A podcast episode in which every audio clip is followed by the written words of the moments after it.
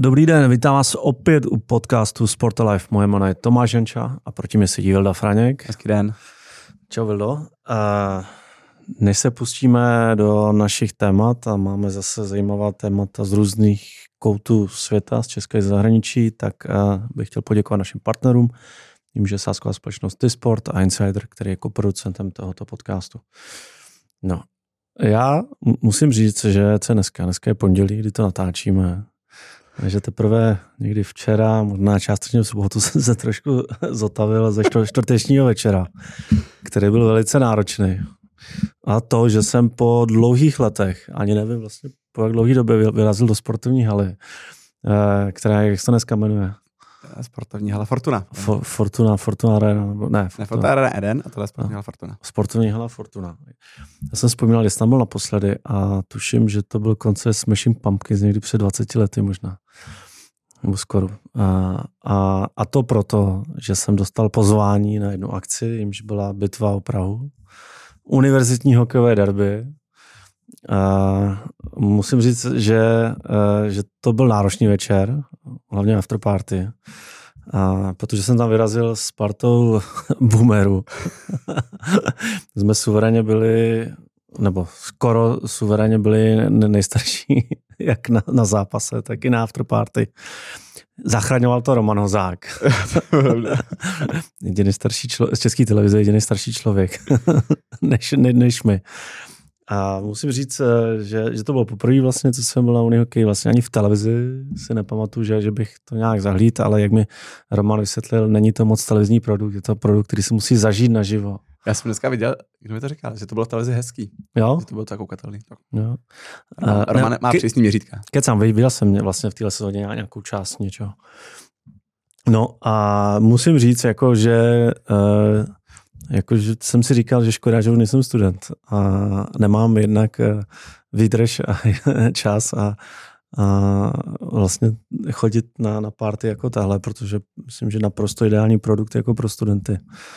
Jo, já jsem vzpomínal, jako co my jsme měli, a jako klasické jako diskotéky a jak se Nation to Nation a, a naštvanici a, a podobné akce, ale, ale tohle bych jako student býval, nebo to, tohle bych jako student dneska zařadil rozhodně do jako svého programu a plánu. Musím říct, že, že co mě bavilo, jako, nebo že hodně specifická atmosféra, že, že to jako takhle jako elektrizující atmosféru už jsem jako dlouho nezažil v Česku. A co jsem zažil jako spoustu jako zajímavých jako zápasů, bylo vidět, že prostě že to je fakt jako, jako party.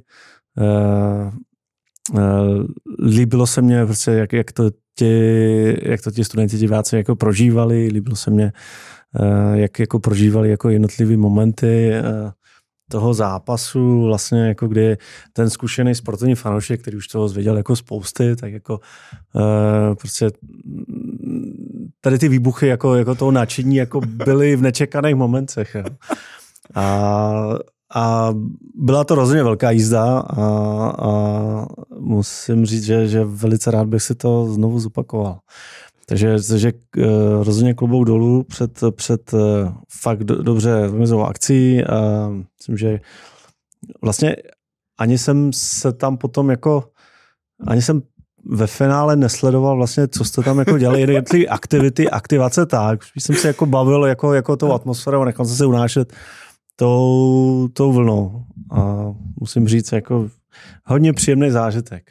A, a to, jak jsme se tam bavili už na místě, nebo tak, jako mě, mám tam tu te- teorii 75%. Mně přišlo, jako, že to, co bylo v té hale, tak jako bylo spolovný sport, spolovný zábava. To byl ten první polčas, druhý, druhý polčas eh, byla ta zábava čistá. Takže dohromady 75% ze 100 prostě zábava, to je přesně to, ty studenti jako, jako hledají a že vlastně, ale říkal jsem si, jako je, jak je to maximum toho hokeje, jestli těch 25, jako k ním dostat ten sport, jestli, jestli je tam prostor prostě, a, ale ve finále si myslím, že to vlastně není nutný. E, myslím, že se vám povedlo dobře zdržírovat i vývoj toho zápasu. Kdy to vypadalo jako jednoznačná záležitost, ale ve finále potom jako do poslední sekund, jako vlastně, že to bylo 4-3, tak, tak e, to vypadalo, že, že, že to mohlo ještě skončit, jako, nebo že tam mohlo padnout vyrovnání, tak musím říct, jako byl to velice specifický a velice příjemný divácký zážitek. Jenom pro ty z vás, kdo jste tam nebyli, a nebo jste to neměli šanci vidět, tak eh, Tomáš od prvního zápasu, podle mě, nebo od té chvíli, co tam přišel. Já jsem šel až na druhý. No, tak od první nějaký chvíli, co tam byl, tak říkal, to je neuvěřitelný, já o tom budu muset mluvit v podcastu. a e, pro mě to po těch letech, co to všude píšeme, vypadáme jak totální blázni, že to je dobrý. Znamená konečně, že o tom mluví někdo jiný.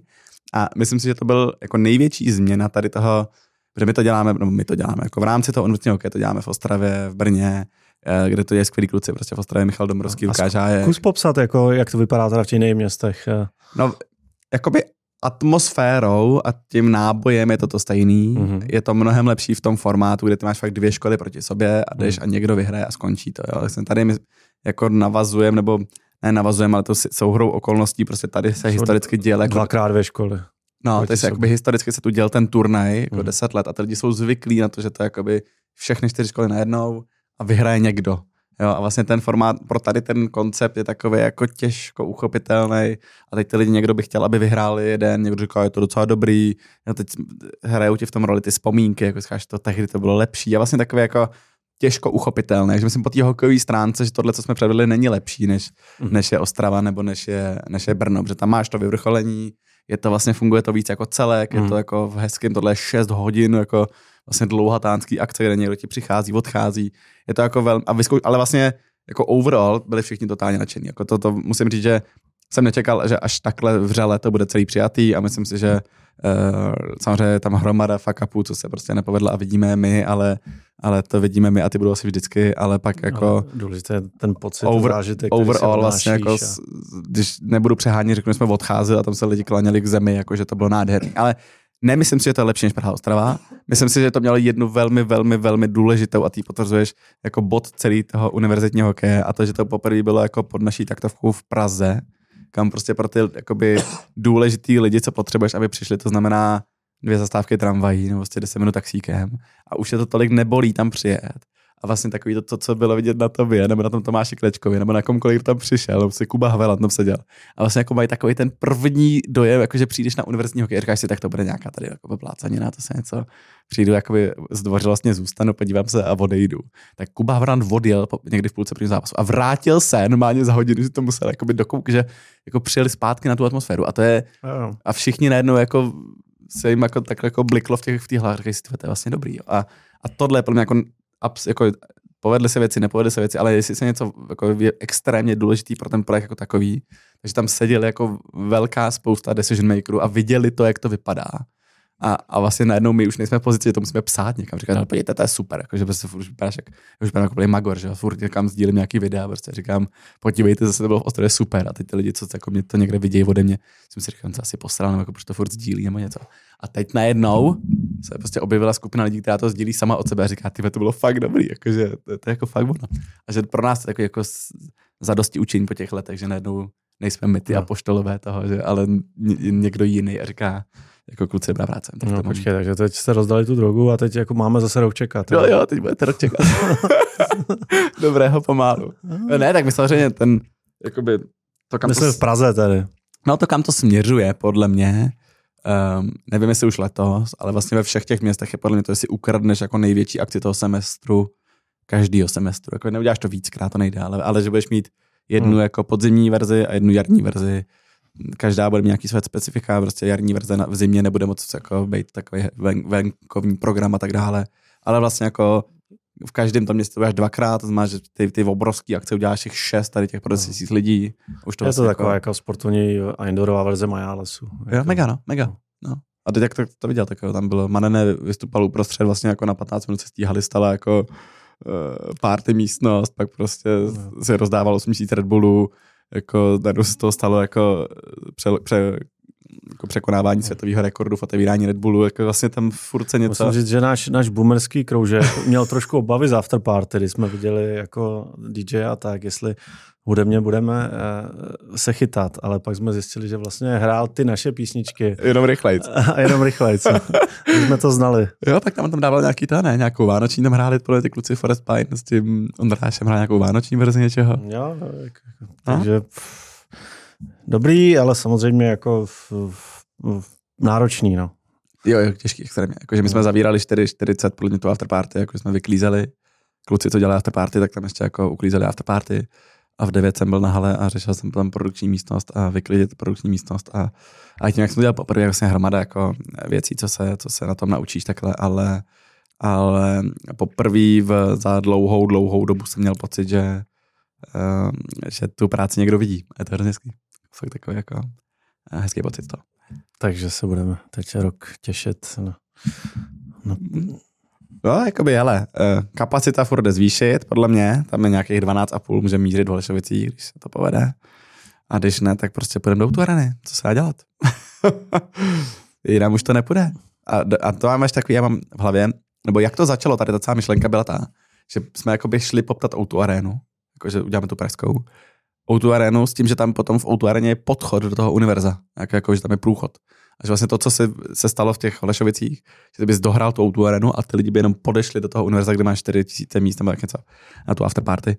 A to myslím, že nám tam furt jako chybí v tom, ten puclík v té skládačce, takže uh, furt máme kam se posouvat. To, a tak to má být. Bezva. Tak. Tak uh, dohráli jsme bitvu o Prahu a půjdeme asi už na tweet týdne. Tribuna Sever krásně a za mě fakt jako příkladně, nebo možná Tribuna Sever a někdo ze strategické komunikace Slávy, nevím, jak to vznikalo, uh, dohrála tu kauzu s tím chorem, kterým nebylo dovolený uh, rozvinout ani dovést do Říma.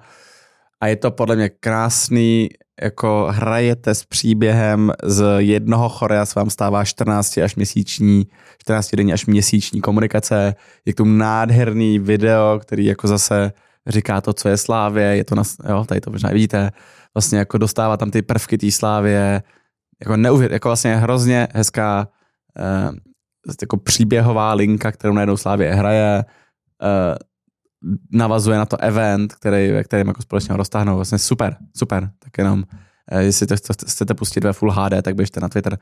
Eh, je to moc hezky udělaný. Nepamatuju si, že bych někdy viděl takhle hezkou fanouškovskou aktivitu nebo, nebo minimálně takhle hezky zpracovanou, jako do takového vizuálního, uh, vizuální podoby. Jo, je to vizuální pastva a dobrý dohrání, dohrání uh, toho Říma vlastně teď před dalším zápasem domácím s Římem. Hmm. No? Uh, možná ještě více. Uh, to bude mít ještě větší šťávu a to, to jsem četl výzvu, že fanouci mají přijít. Jako Všichni, no, samozřejmě, no, samozřejmě, no. no. No, takže oni jako, oni jako vyzývají všichni na Řím přijdou v těch, dreze, v těch tričkách, kterým zase tam nepovolili. Jako vlastně hrozně hezký, máš najednou zase prvek, který jako, což vždycky funguje v té komunikaci, když máš někoho, kdo jako je na tobě učiněna nespravedlnost a ty najednou máš proti komu bojovat, tak je to takový jako uh, tmelící prvek a vlastně oni ho našli, amplifikovali ho tady pomocí nějaký, nějakého videa a teď jsem si skoro jistý, že tam na ten Řím přijde 18 000 lidí v tričkách HV Slavia, protože prostě jako... A že ty Itali vybučí. No, fakt, ale a že máš příběh, jakoby, který k tomu všemu, co se stane na tom hřišti a Lukaku prostě bude dobrý a, a možná Slavia jakoby, eh, bude kousat, ale tak najednou sleduješ příběh, teda, co se stane jako s fanouškama. Tak jenom uh, velký kudos od nás. Mezva? No. Tak Tome, tvoje první téma. No, uh, z Prahy půjdeme do Las Vegas. uh, než se zase vrátíme zpátky na, na poslední téma, který bude mimořádně zábavné, jo, doručujeme i zábavu. A mimochodem řešili jsme Slávy, ve druhé části naším dnešním hostem byl David Šrámek a mluvili jsme hodně o jeho zkušenostech Dukle, ale hlavně ve Slávy i jeho plánech. Doporučuji se trvat u rozhovoru a jak jsem sliboval Las Vegas a UFC, eh, headquarters UFC je v Las Vegas a je spousta novinek, nebo teď se v UFC děje spousta zajímavých věcí, mimořádně zajímavých věcí. Uh, a té podstatné se dostanu, ale mimochodem minulých dnech uh, uh, TKO Group Holding, což je společnost, která dneska vlastní jak UFC, tak i WWE Wrestling, je to ta holdingová společnost, zveřejnila výsledky za první dva kvartály, tak jenom pro zajímavost UFC roste tempem průměru 16%. Jo? To znamená, bavíme se o nějakých 600 milionů dolarů eh, v revenue za kvartál číslo 1 a kvartál číslo 2. Eh, významný, méně už pozitivní pro UFC je to, co jsme vlastně nakousli minule, to, že Francis Ganu uh, udělal více než dobrý zápas s Tysonem Fury v boxu, jeho pr- Ganu poprvé boxu, uh, což byl takový trošku políček uh, UFC, která um, nechtěla víc jako vstříce Ganuovi s jeho, s jeho požadavkama, které se netýkal jenom jeho, Ganu, kdo z vás neví, tak chtěl vylepšit podmínky fighterům, usiloval o pojištění fighterů a další věci. To znamená, nebylo to jenom o něm samým, chtěl UFC historicky má tendenci tyhle věci neřešit a naopak se ti lidi zbavovat. No a toho se týká uh, něco, co se stalo minulý týden. Fakt jako potenciálně přelomová věc, která může jako totálně přepsat business UFC.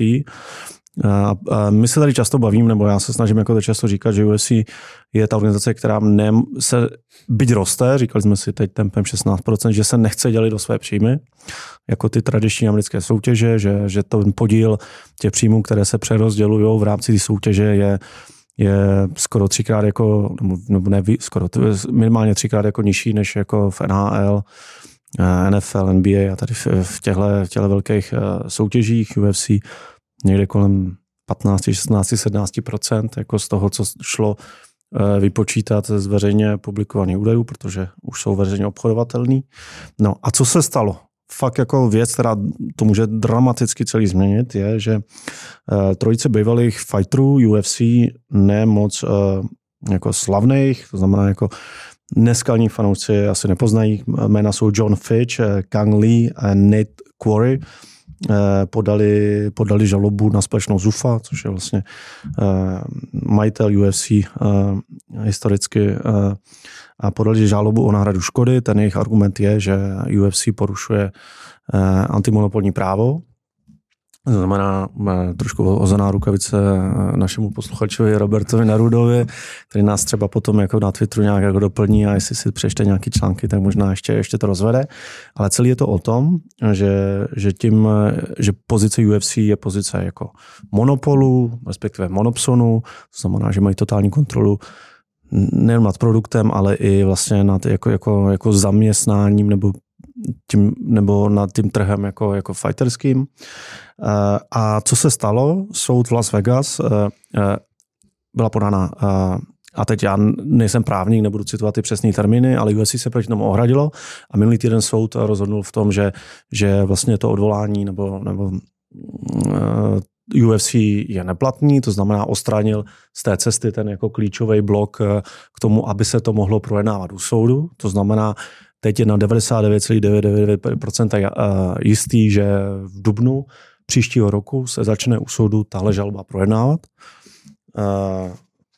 což znamená, že UFC bude muset samozřejmě odkrýt jako, jako všechny, všechny karty a bude muset vlastně obhájit tu pozici toho, co dělají.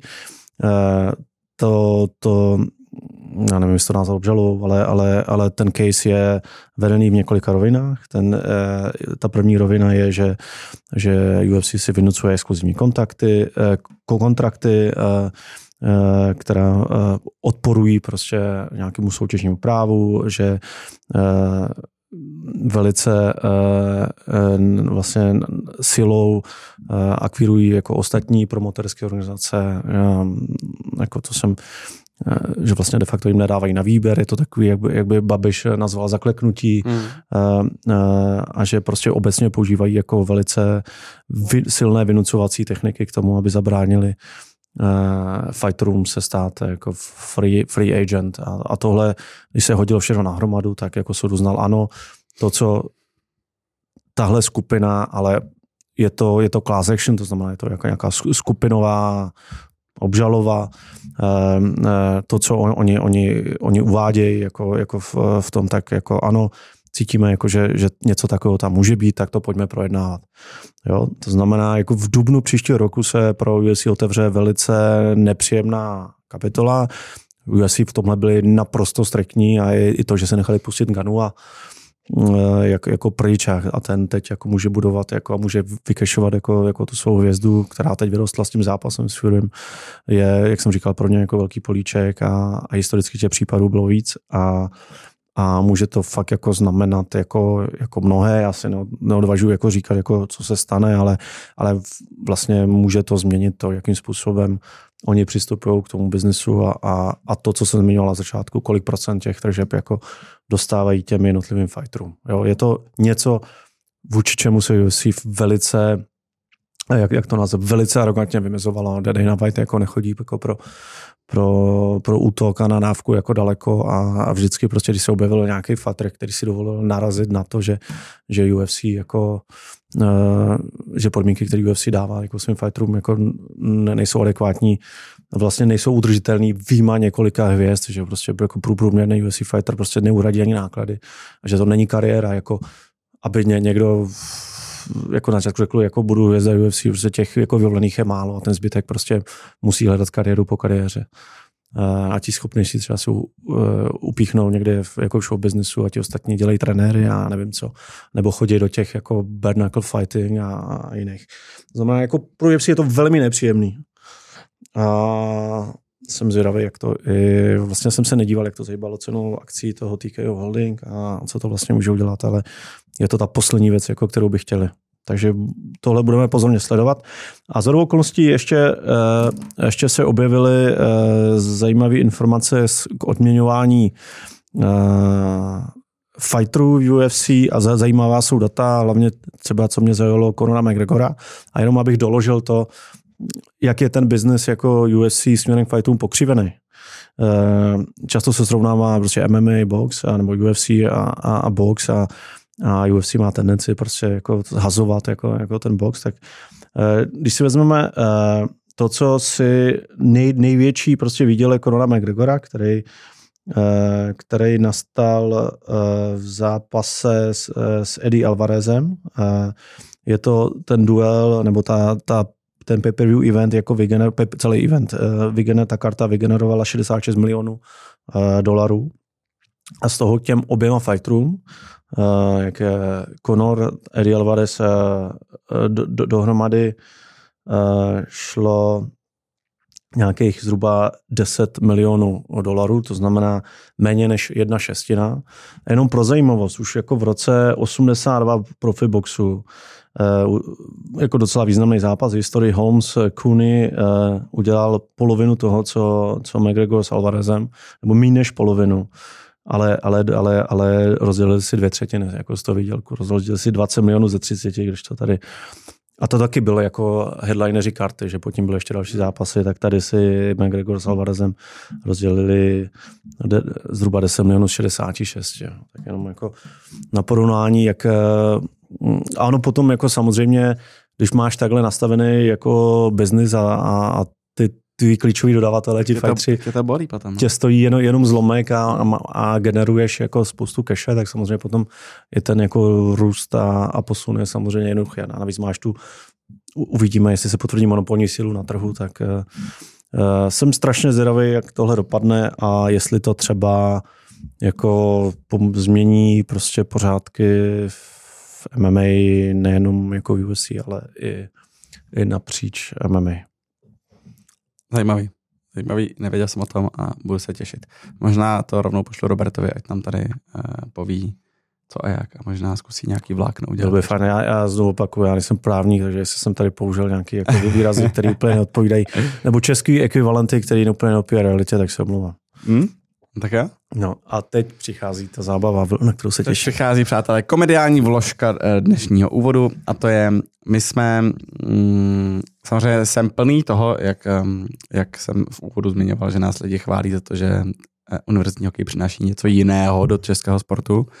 A pak jsem s chodou okolností po Star Dance sobotním mi zůstala česká televize prostě zapnutá a najednou z české televize na mě mluvil Aleš Háma, a aniž bych chtěl a, prosil se o to někoho, tak jsem najednou se účastnil živě předávání atleta roku 2023. A neměl, jakoby neměl jsem, nic jsem o to nečekal, seděl jsem, ležel jsem na gauči, jsem u toho pracoval, ale vlastně tou dramaturgií mě to tak chytlo, jakože tak špatně chytlo, jako takový tím, jo, až jsem to začal sledovat, začal jsem psát Tomášovi, že vlastně jako e, takový naštvaný SMSky ne, nebo Whatsappy, že jsem říkal, to není možný, prostě co se děje. Eh, do toho Honza Šebek vedle toho začal tweetovat eh, zcela nezávazně na mě, jakože říkal rok 2023 a tady se děje tohle. Eh, tak jsem se do toho trochu jako opustil a, a vlastně mi přišlo hezký to přemostění toho, že univerzitní hokej dělá hezkou práci, dělá hezkou, ale zároveň děláš v prostředí, kde jako pátý největší svaz, jako svůj vrcholný večer televizní, když to takhle jo, řeknu, tak vypadá tak, jak vypadá. Jo? A teď já nikomu nezávidím dělat předávací ceny. To je byl nejhorší formát, prostě, co můžeš vymyslet. Je to nějaký plení pro partnery, je to nějaký, a vlastně jakoby nikdo ještě pořádně nevymyslel, jak to dělat hezky, uh, nebo uh, Někdo jo, podle mě myslím, že lyžaři dělají moc hezký ceny, jestli to byli lyžaři, takový ty vzniklo to v covidu, kde oni si nahrávali scénky do toho a, a různě jako jezdili ty jednotlivý. Ale uh, bojují s tím všichni, český lev si prošel roky. Jako byl jsem přímo účasten uh, hudebních cen Anděl, kterou moderoval Mikýř a vlastně taky to byl jiný přístup k tomu celému. Vlastně pustíš tam komika do toho celého, necháš to lidi jako ponižovat, to jako hezký, vlastně velmi pozitivně přijatý ceny. Golden Globes, Ricky Gervais, no, přesně, prostě přesně, ale prostě je to, stojí to nějakou, nějaký peníze přípravy, nějakou prostě poruční přípravu a tak dále, tak dále. Stojí to násobně víc, než když uděláš jeden hezký připravený event, který máš a řekneš, pojď Aleši Hámo, už po 44. to můžeš moderovat ty. Jo. Takže uh, tohle mě vlastně jenom jako zaujalo, že to je tak a nebo já, já bych vlastně asi na to ani neupozorňoval v momentě, kdy tam by tam nevznikla jedna jako uh, jedna taková impozantní situace, kde v uh, závěrečném treku Sebastiana a Adama Mišíka hrál bubeník. A ten bubeník, jako já to tady někde jsem hrál na video, ale ten bubeník tamhle vzadu bubnuje a nemá přitom paličky. prostě, jakoby, a teď já si říkal, co se tam jako děje, prostě, teď, teď jako, a už bylo zřejmé z toho přenosu, bylo zře, velmi zřejmé celou dobu, že, že ty lidi zpívají na playback, jo, je prostě, uh, Honza Šebek taky vlastně velmi dobře dával, oni tam ustívali nějakého zemřelého předsedu uh, svazu, teď jenom ať to, ať to ne, ne, ne, blbě, ne to, ne, a poslali tam uh, Olgu Lounovou, která zpívala Memento Mori, uh, vzpomínej na, na smrt, dokud žijem, něco takového, jo, vlastně takový jako eh, dobrý. A pak přišel Anna Myšík a Sebastián s bubeníkem, který neměl paličky a hrál na bubny. A jsem říkal, to je trochu jako, to je vlastně divný. A začal jsem trochu do toho, eh, prosím vás, eh, jako by štou, štou, šťourat, podíval jsem se na to. A zjistil jsem, že tady ta podobná situace se stala už v roce 2018, kdy uh, celý tady ten nadšený sál, uh, v čele s Zavoralem a Helenou Fimengerová, přivítal ve Zlaté huse, uh, což je hotel Ambasador Zlatá husa, tam už se 20 let ta, ta věc děje, furt ve stejném místě. No, furt, jako, když děláš 90 kovy, Celou dobu se tam děje, ve stejném místě. Tak musí dělat 90 Přivítal, a teď Aleš Háma říká, přivítejte kapelu Miraj, jo, a přichází kapela Miraj. A kapela Miraj v nějakém, a zjistil jsem až potom, v nějakém svém protestu proti jako playbacku uh, a zpívání na playback nasadila bubeníka místo hlavního frontmana Miraje. A Miraj tamhle vzadu bubnu, bubnuje. Ale, ale má paličky. Má paličky, bubnuje, ale zpívá to na playback Miraj, ale jakoby v té televizi zpívá ten frér. To, což mi přišlo vlastně skvělý a hrozně mě mrzí, že jsem to nezachytil už v roce 2018. Ale už v roce 2018, ten, ten jakoby, což je pět let zpátky, má za sebou atlet roku takovýhle nějaký extempore, kde Miraj prostě vystupuje a zpívá to tady bubeník, který umírá, je to ještě vlastně dobrý, že ho poznáte na první dobrou. Takže, takže jako to muselo trochu rezonovat. A tam potom, když chvilku ještě počkáme v tom záběru, zapněte si video, vy co máte, uh, máte video, tak tam je potom krásná reakce těch atletů, kteří jako říkají, eh, to asi nebylo ono. A takže jsem, no, takže to je úplně, takže fascinující data. Tak to bylo v roce 2018, jo. Uh, a já jsem si říkal, hele, uh, podívám. Helenka Fibinger. Helenka načela. Tak. A já jsem říkal, tak se teda podívám, přátelé, uh, jestli teda někdo do toho vložil nějakou práci a kdy naposledy. Tak jsem si na i vysílání vyťukal atlet roku 2000 něco, teď tam krásně mám to vyjede, od roku 2001 je tam, je tam ten seznam od roku 2007 je první přehratelný atlet roku. Jo?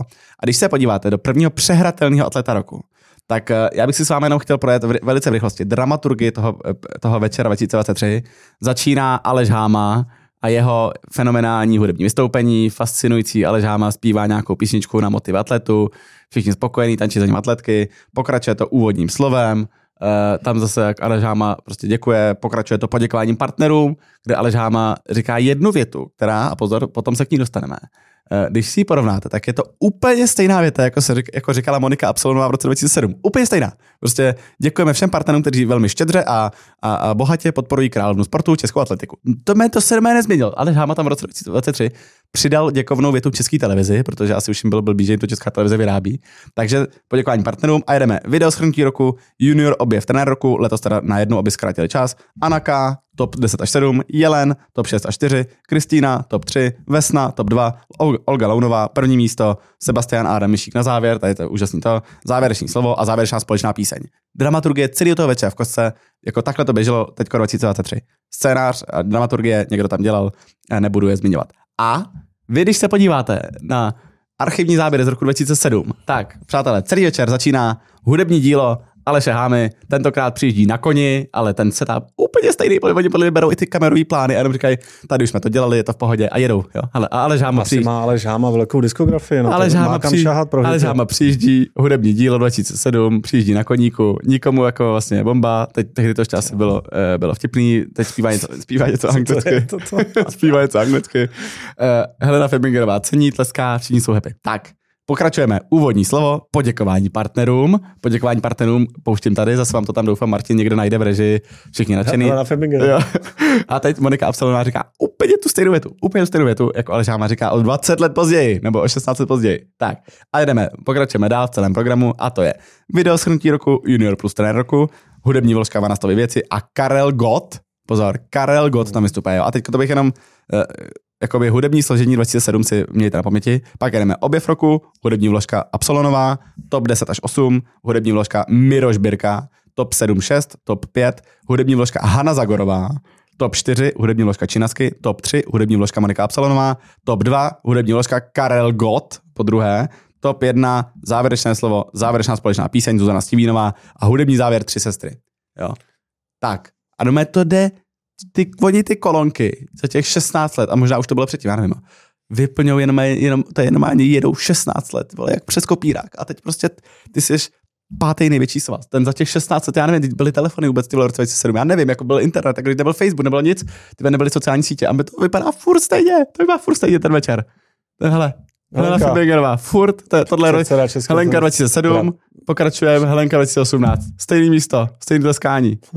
Já jsem normálně, já jsem to, já jsem ty večer viděl dva kvůli tomu. Viděl jsem, všechno to vypadá už 20 let úplně stejně, ale úplně stejně. A nikomu to, jak asi, nebo já nevím, asi to nikomu nevadí. Jo? Mně to vlastně, mně to je jedno. A jenom mi to přišlo hezký, že pak seš rád za jakýkoliv jiný uh, prvek, který ti do toho vstoupí, typu Octagon, typu uh, David Šrámek s Fanfestem, typu uh, šílenci z univerzitního hokeje, který dělají party na hokeji. Protože v momentě, kdy seš v takovýmhle jako sterilním prostředí, který i svůj vrchol svýho, tehdy teda v roce 27 měli fakt dobrou hudební dramaturgii, to jsou jakoby, to je jedna hvězda, vedle Žbírka Zagorová Činasky, jako když God, vedle sebe. Tři sestry.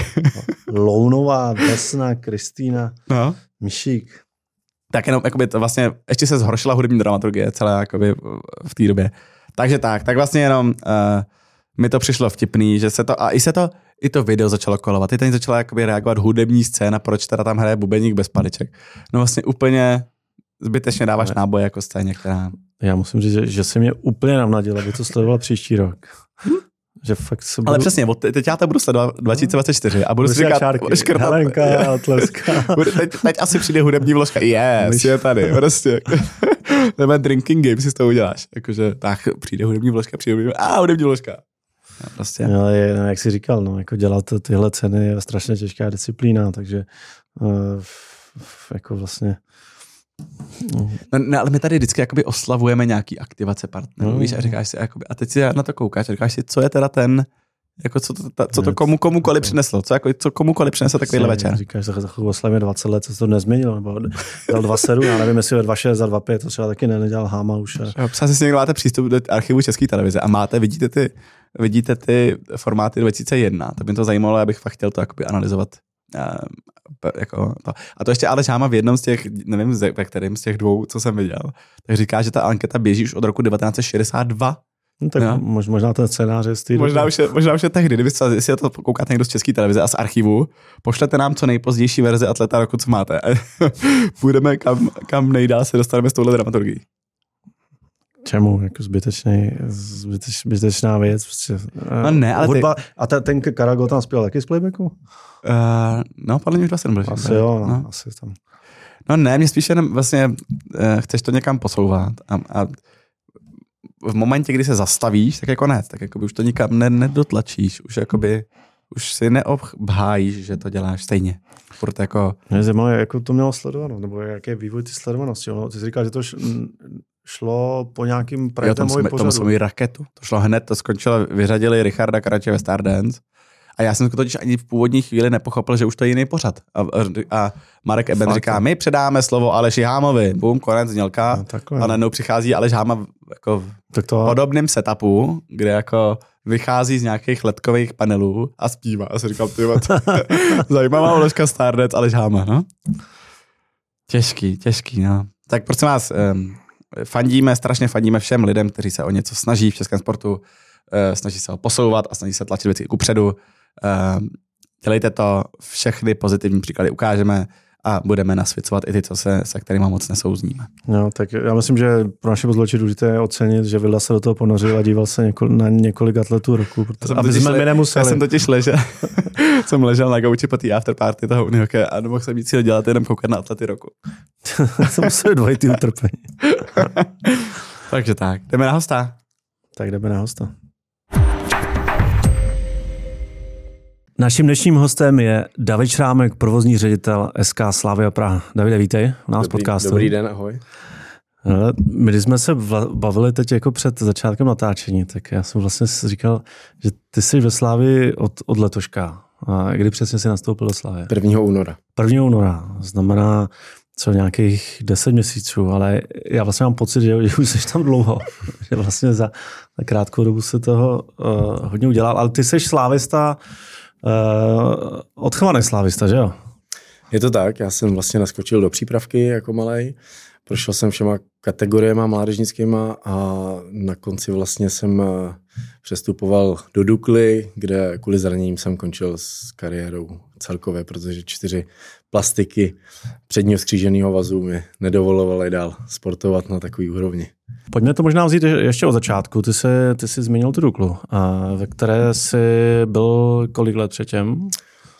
8 let. 8 let, 8 let dokonce. Hmm, hmm. 8 let a z toho dva roky, možná víc než dva roky se byl... Dva, dva a půl, myslím, že v pozici výkonného ředitele. Se, se byl výkonný ředitel. Já mám to období spojený s tím, že došlo trošku takovému jako marketingovému obrození Dukly, že uh, si pamatujeme, že i Dukla Vlastně jsme to už dřív rozebírali, vlastně vyhrála cenu Lukáše Přibírala pro ty kluby FNL, že jo? Mm-hmm.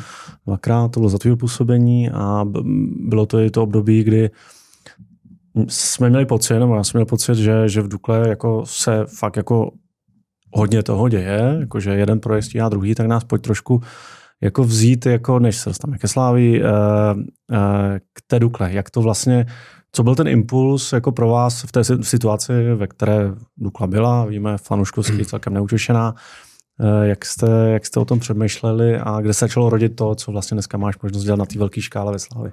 A možná ještě než to, tak jenom jak se z tebe hráče stal David Čerámek funkcionář, protože mi přijde jako hezký vlastně moment, který eh, čeká možná dost fotbalistů. Mm-hmm. Tak jenom tak k té první otázce eh, vlastně Dukla je takový specifický prostředí, funkcionářský v managementu.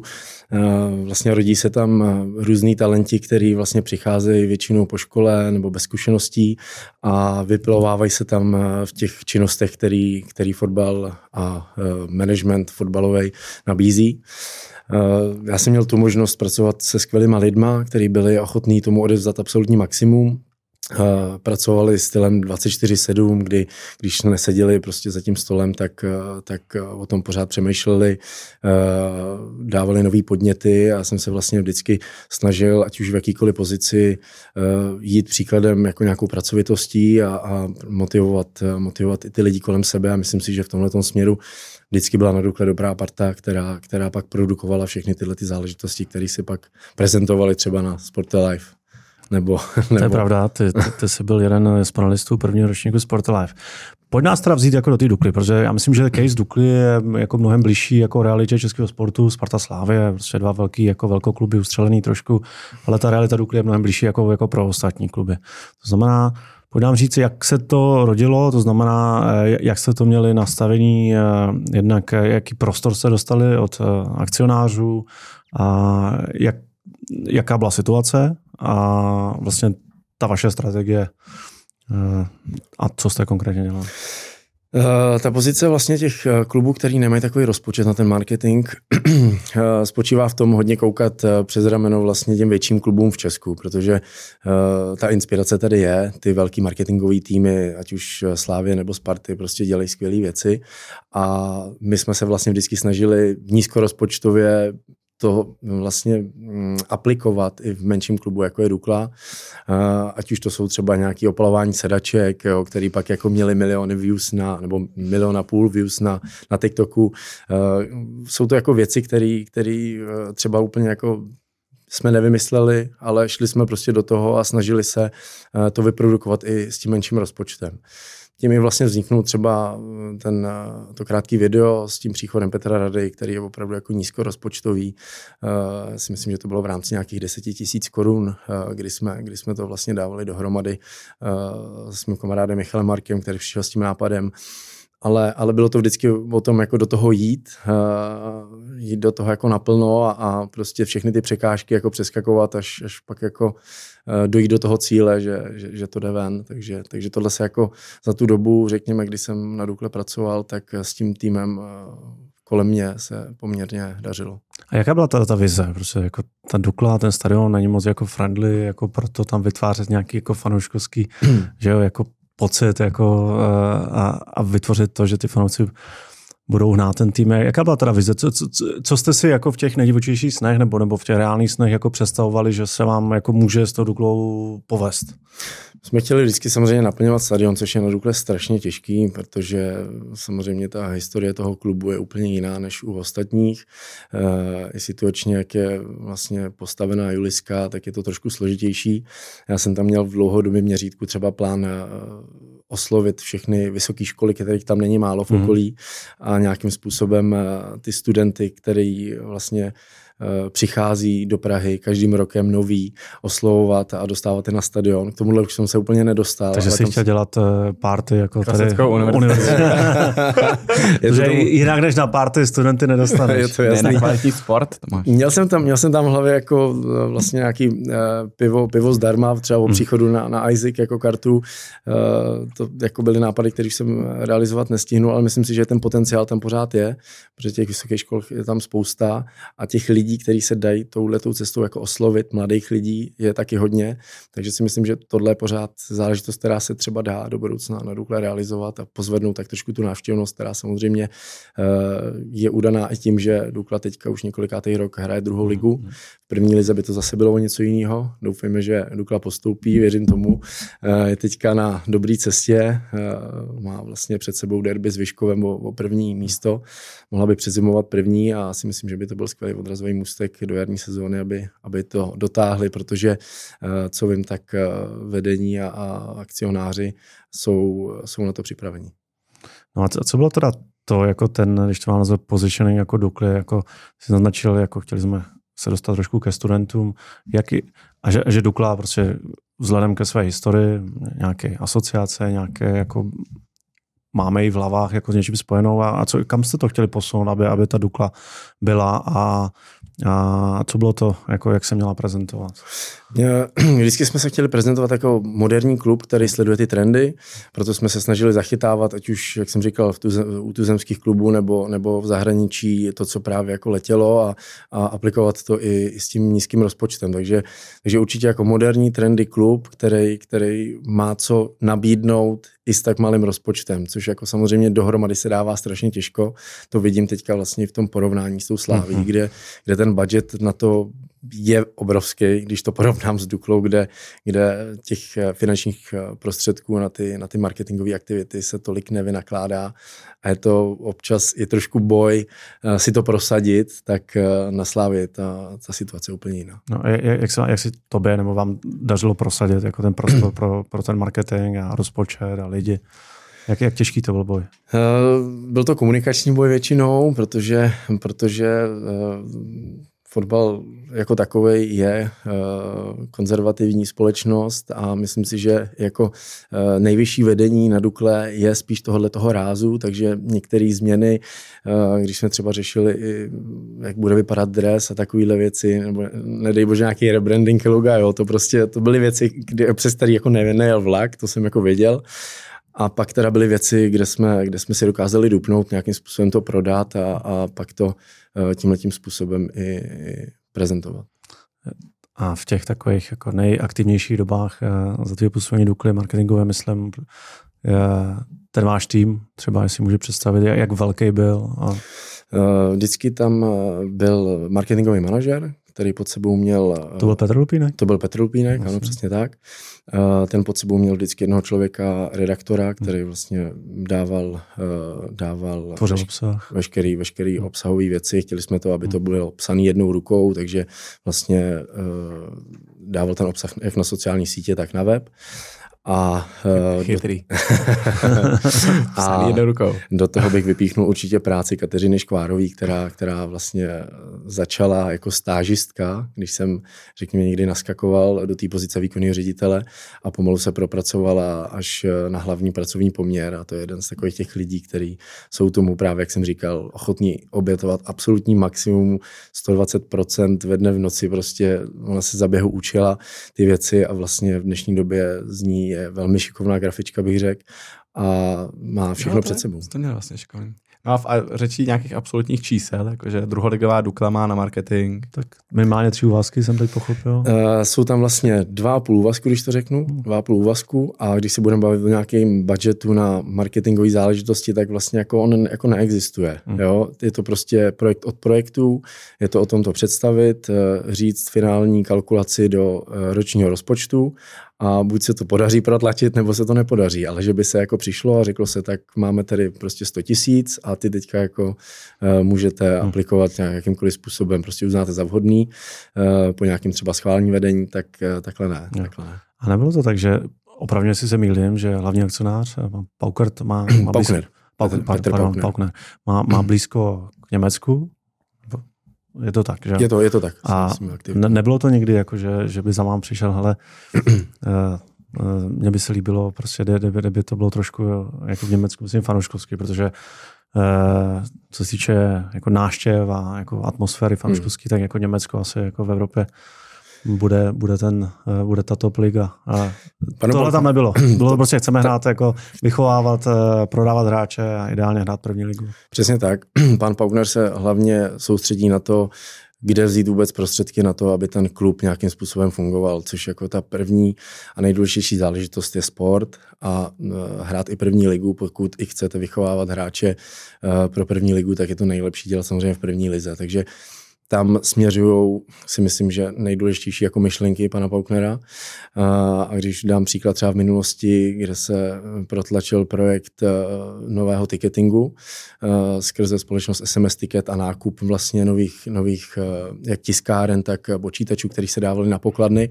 Tenkrát to bylo asi za 120 tisíc. Vím, že kolem toho jako bylo spoustu jednání. Ještě v té době vlastně Vladimír Šmíro, který byl marketingový manažer, tak se mu povedlo tohleto nějakou prezentací představenstvu eh, protlačit a my jsme se konečně třeba dostali eh, ze stavu, kdy jsme přetiskávali lístky, které jsme potom vyhazovali, jo? že se prostě natiskne x stovek tisíc lístků podle toho, co je za zápas.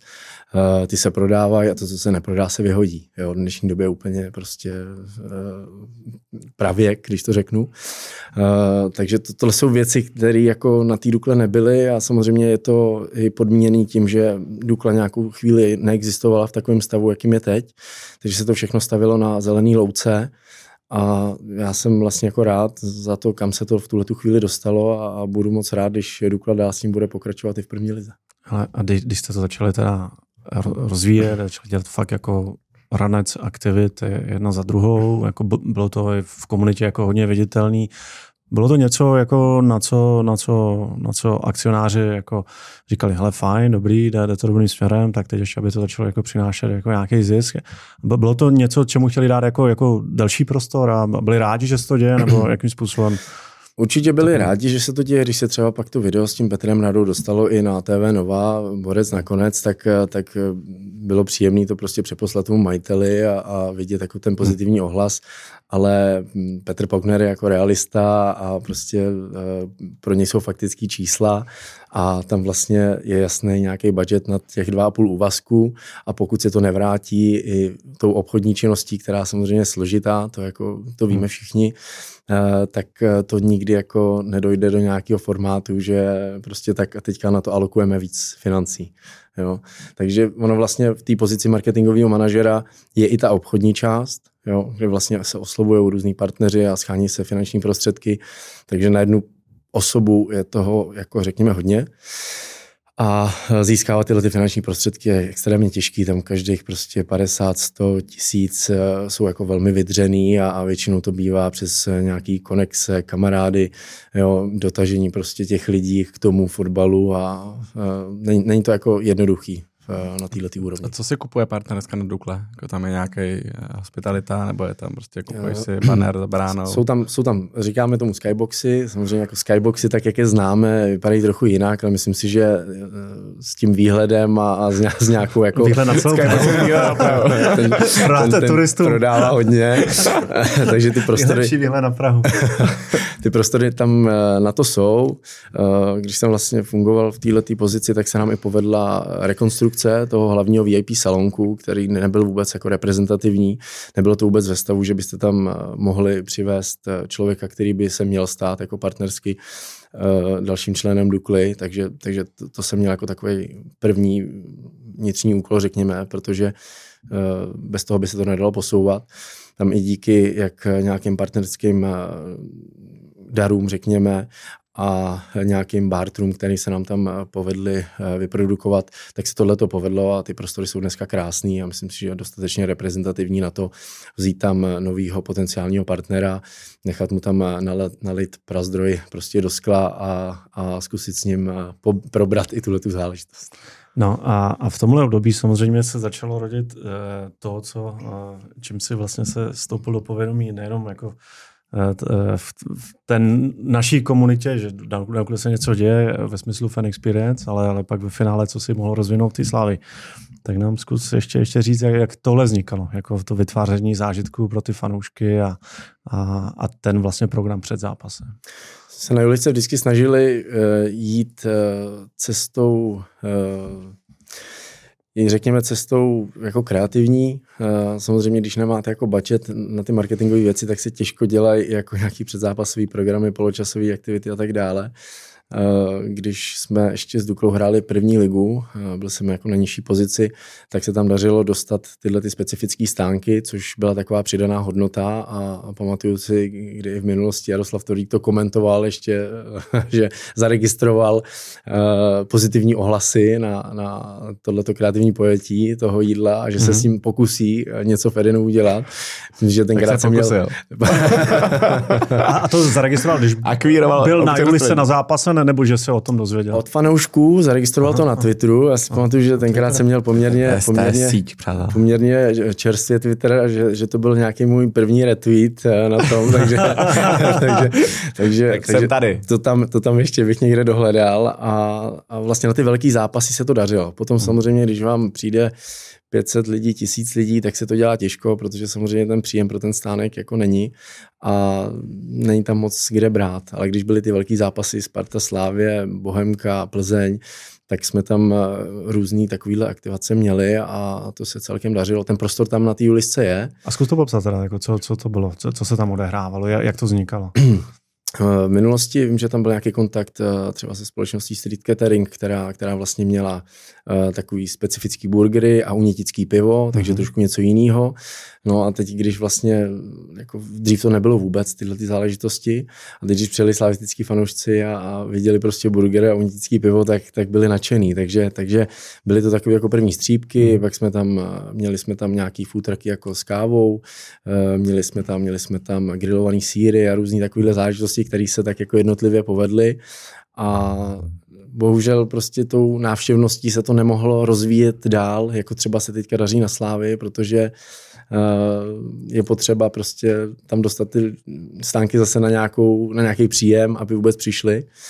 A to samozřejmě dlouhodobě jako byl problém, když, když ta návštěvnost nebyla taková. Mm-hmm. Ale, ale fanoušci to kvitovali. Fanoušci to, to velmi kvitovali, to určitě. určitě. I když musím říct, že z pohledu jako dukláckých fanoušků, kteří jsou hodně konzervativní, tak uh, ty si myslím, že to ani tolik jako neoceňovali. Jo? Tam by to ocenili třeba ty právě mladí studenti, si myslím, mnohem víc, než, než takový ten standardní fanoušek, který jde Jaký na... je standardní fanoušek?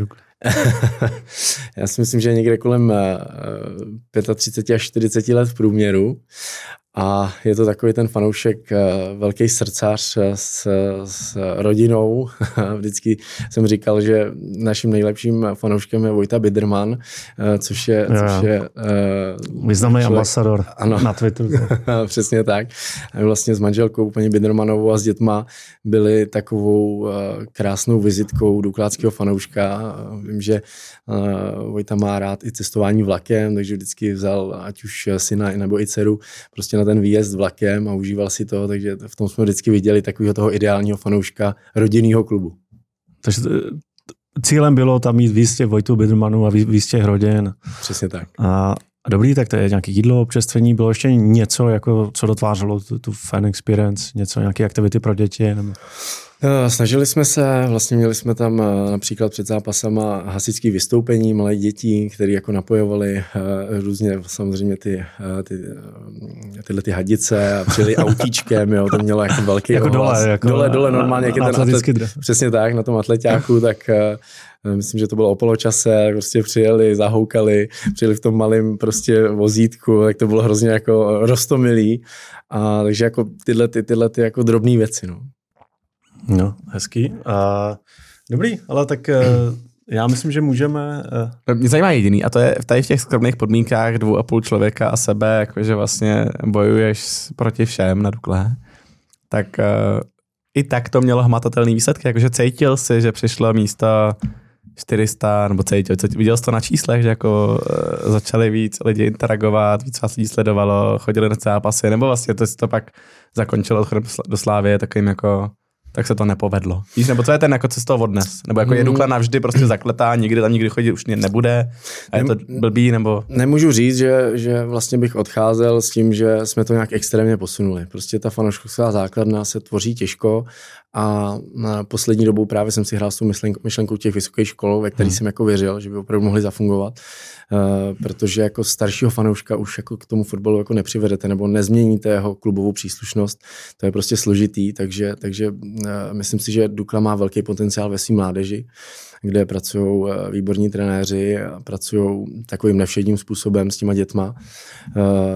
Takže jako vytvářet to pouto s tím klubem v tom útlém dětství a, a držet prostě ty děti u toho, u toho sportu, u toho fotbalu, u té Dukly a držet je tam prostě co nejdíl. Jo.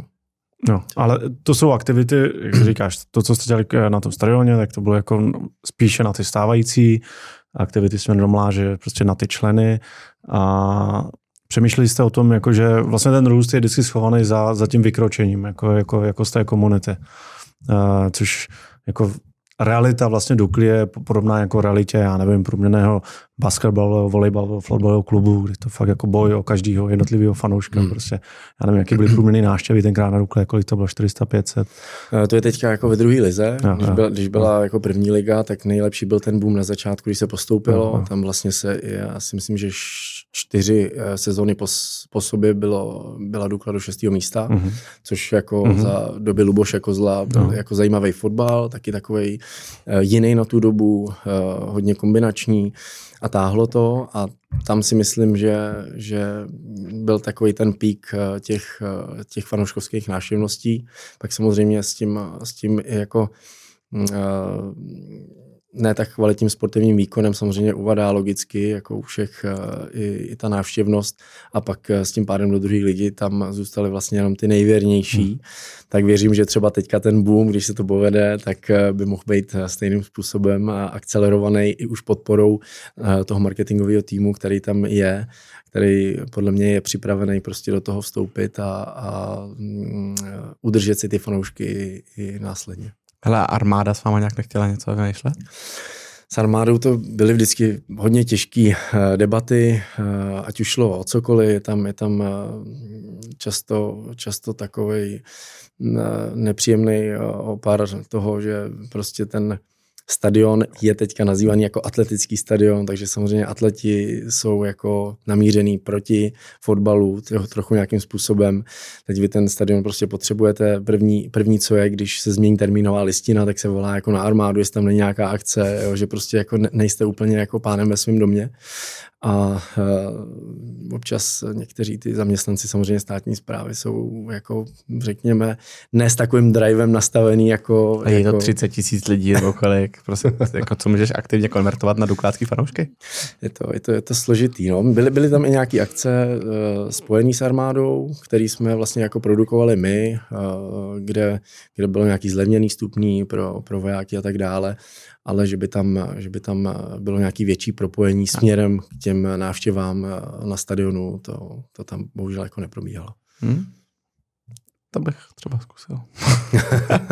OK, tak uh, David Šrámek který uh, se několik let jako snaží, snaží vytvořit, uh, vytvořit uh, fan experience na Julisce, do toho se, se svým týmem, do toho tam děláte aktivity, no a kdy přijde ten kdy přišel ten moment, jako kdy, eh, kdy, kdy přišla nabídka se Slávy, jakým, jakým způsobem eh, to proběhlo a jak se to upeklo?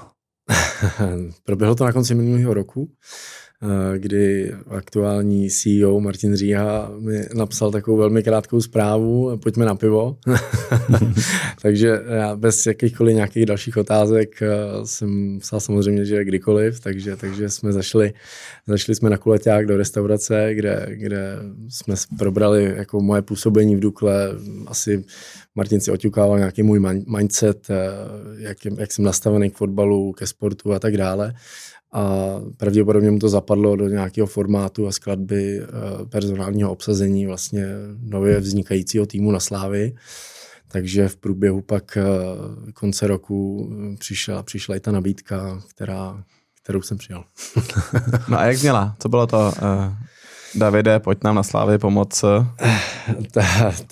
tak to, to úplně neznělo. Byl to telefonát eh, od Martina, který, který mi v průběhu toho hovoru předával uh, předsedu představenstva Jaroslava Tvrdíka, co, což jsem byl trošku jako zaskočený, byl to večerní telefonát.